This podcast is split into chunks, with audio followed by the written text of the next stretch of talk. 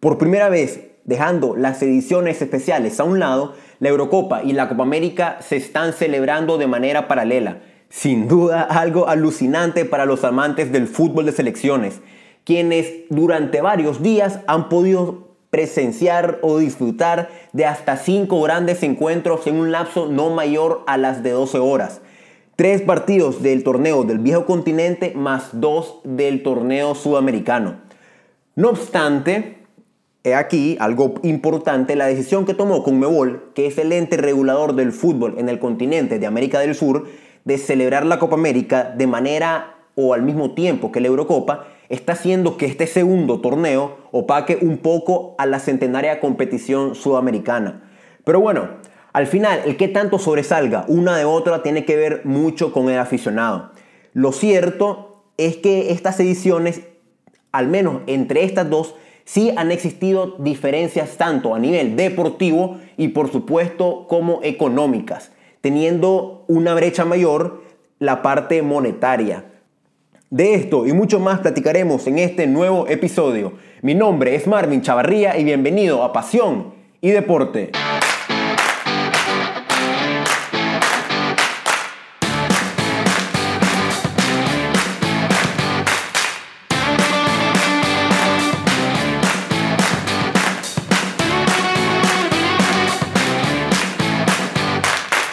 Hola, hola, un gusto nuevamente estar con todos ustedes.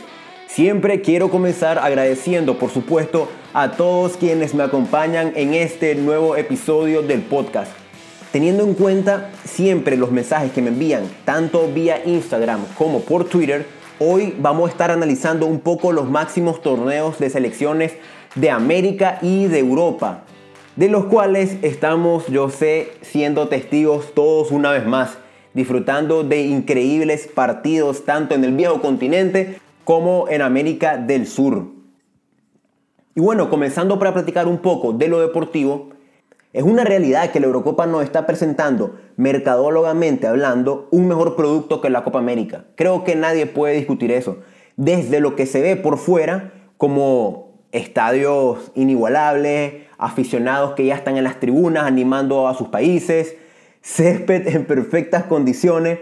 Hago aquí un paréntesis porque ha sido un tópico bastante polémico en las últimas horas en la Copa América.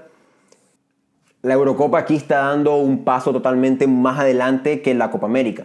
Y ahora, partiendo de esto, que es lo exterior, si analizamos un poco lo más importante, que en este caso es lo deportivo, la Euro nos permite disfrutar no solamente de las cuatro últimas campeonas del mundo, como son Italia, España, Alemania o Francia, sino también las últimas cuatro semifinalistas del último mundial celebrado en Rusia en 2018. Aparte de estas naciones que he mencionado, también hay otras selecciones que vienen cuesta arriba y que sin duda están presentando un mejor fútbol que el que apreciamos a día de hoy en la Copa América. Por supuesto, además de a nivel, de, a nivel conjunto, a nivel de selecciones, no podemos no hablar de las individualidades ya que en la Eurocopa encontramos a un personaje como es Cristiano Ronaldo, que hace pocos días fue noticia por ser la primera persona en el mundo que alcanza 300 millones de seguidores en Instagram, una barbaridad. Y por otro lado, con solamente mover dos botellas de Coca-Cola, hizo que esta compañía perdiera cientos de miles de dólares en sus acciones. Sin duda, un futbolista o el futbolista más mediático de la actualidad. Y claramente no solo quiero calificar a Cristiano por esto, deportivamente uno o el mejor goleador que este deporte haya podido ser testigo. Sin duda un futbolista único e inigualable. Bueno, por otro lado, el torneo más antiguo del fútbol selecciones absolutas, como es la Copa América, nos presenta también a selecciones como Brasil, que es la más laureada de este deporte, el pentacampeón del mundo. Un equipo que a día de hoy está presentando un nivel muy alto, hay que decirlo y hay que reconocerlo. Tiene grandes jugadores como Neymar, que este muchacho, este futbolista, cuando tiene deseos de jugar, es verdad, hay que, hay que, hay que admitirlo, hay que decirlo también, es fácilmente un top 3 mundial. Fácilmente. Es un jugador diferente, un jugador que hace muchísimo daño a cualquiera de los equipos en la zona ofensiva. Cuando Neymar tiene el balón en, los últimos, en el último tercio de cancha o último cuarto del terreno, ya sabes que en cualquier momento algo puede suceder. Por supuesto, no nos podemos olvidar de la selección albiceleste. Argentina es un conjunto que, al menos en esta Copa América, espera terminar con 28 años de sequía a nivel de torneos mayores, como son Copa del Mundo o Copa América. Y para esto cuenta nada más y nada menos en sus filas con un tal Lionel Messi, quien para muchos es el mejor futbolista del planeta. Después de Argentina, un escalón por abajo, está Uruguay, o se acerca Uruguay, y selecciones que son siempre competitivas como Chile y Colombia. No obstante, actualmente la diferencia futbolística entre Brasil y estas otras selecciones del torneo que le estoy mencionando aparenta pues que no pueda producir un mayor espectáculo deportivo o al menos similar a los que sí se están viviendo en la Eurocopa. Pero bueno, tampoco es algo, no es tampoco una gran sorpresa, porque casi siempre ha sido así cuando comparamos a nivel deportivo ambos torneos. No es algo nuevo. Si nosotros tomásemos a Brasil y Argentina y tal vez una Uruguay o Chile y lo sumamos a los octavos de final de la Eurocopa, es prácticamente como si estuviéramos presenciando ya unos octavos de final de una Copa del Mundo. Es la realidad y pues lo que hace parecer que esto es nuevo es que las selecciones europeas probablemente en los últimos años han aumentado su nivel. Y eso tenemos que, tenemos que destacar, hay que recalcar, eso lo podemos presenciar también en los últimos mundiales, como decía al inicio, donde países como Croacia, Bélgica, Holanda se encuentran peleando en las últimas instancias, cosa que normalmente no ha sido común en estas selecciones. A diferencia de los países de Conmebol que parecen que, esto, que en este último tiempo están pasando por, por años de renovaciones y al mismo tiempo también despedir a grandes generaciones que no estaban acostumbrando a presentar o hacer mejores papeles o hacer mejores papeles en campeonatos mayores.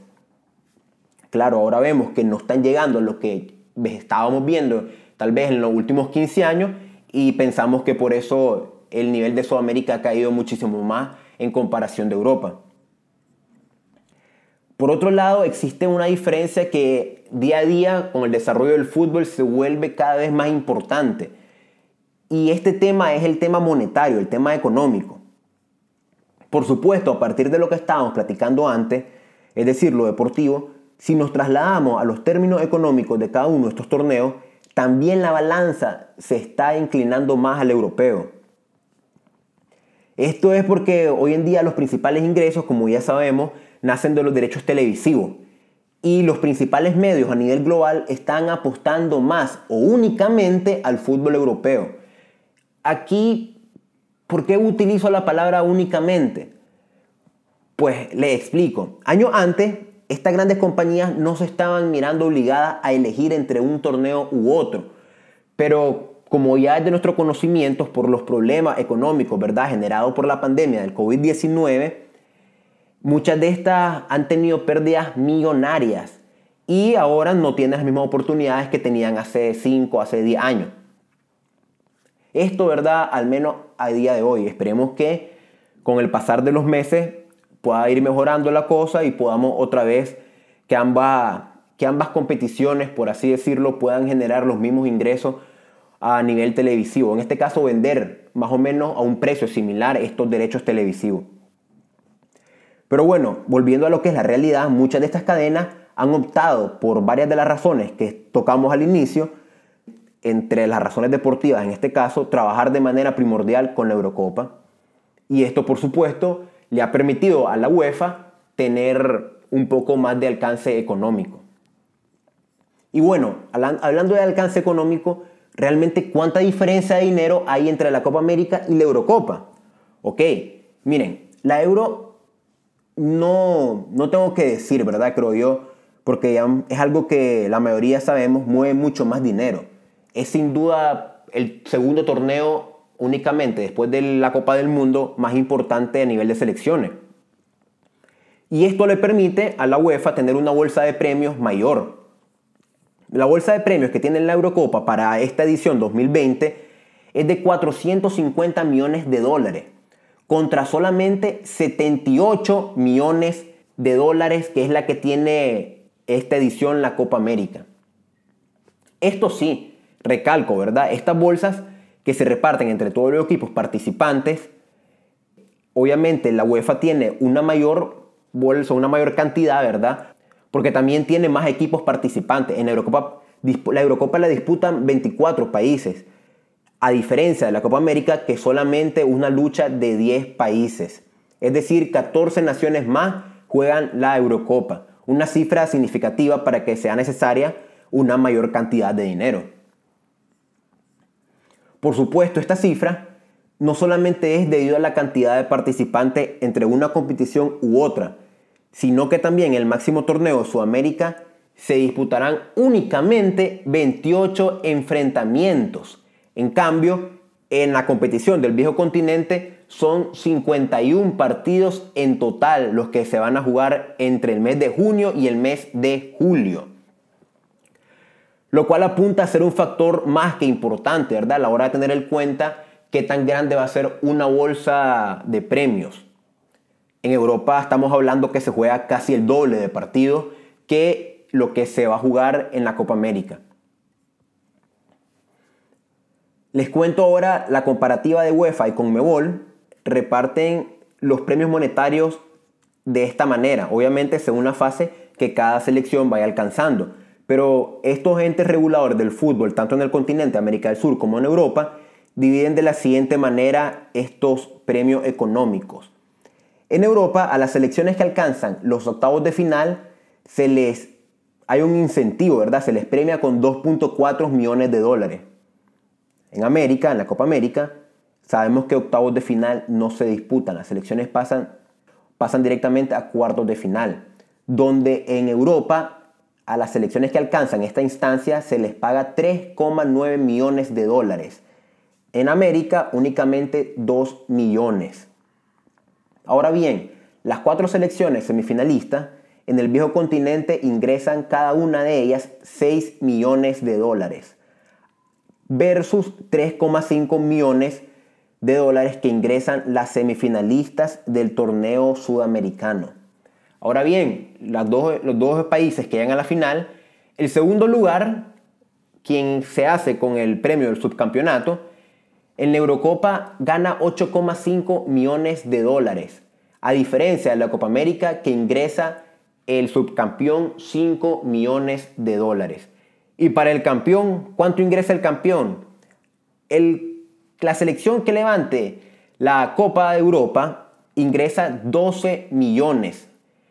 La selección que sea campeona de América recibe 10 millones. Más o menos la diferencia siempre es similar. 2 punto algo millones, un poquito más, un poquito menos, pero se mantiene, se mantiene proporcional.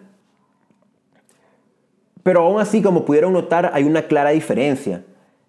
Y es que al final el equipo que levante la Copa América gana nada más, si sumamos todas estas instancias, gana nada más el campeón 16 millones de dólares. Mientras que el equipo que gana la Eurocopa se lleva en total 41 millones de dólares casi el triple de lo que gana el campeón de América.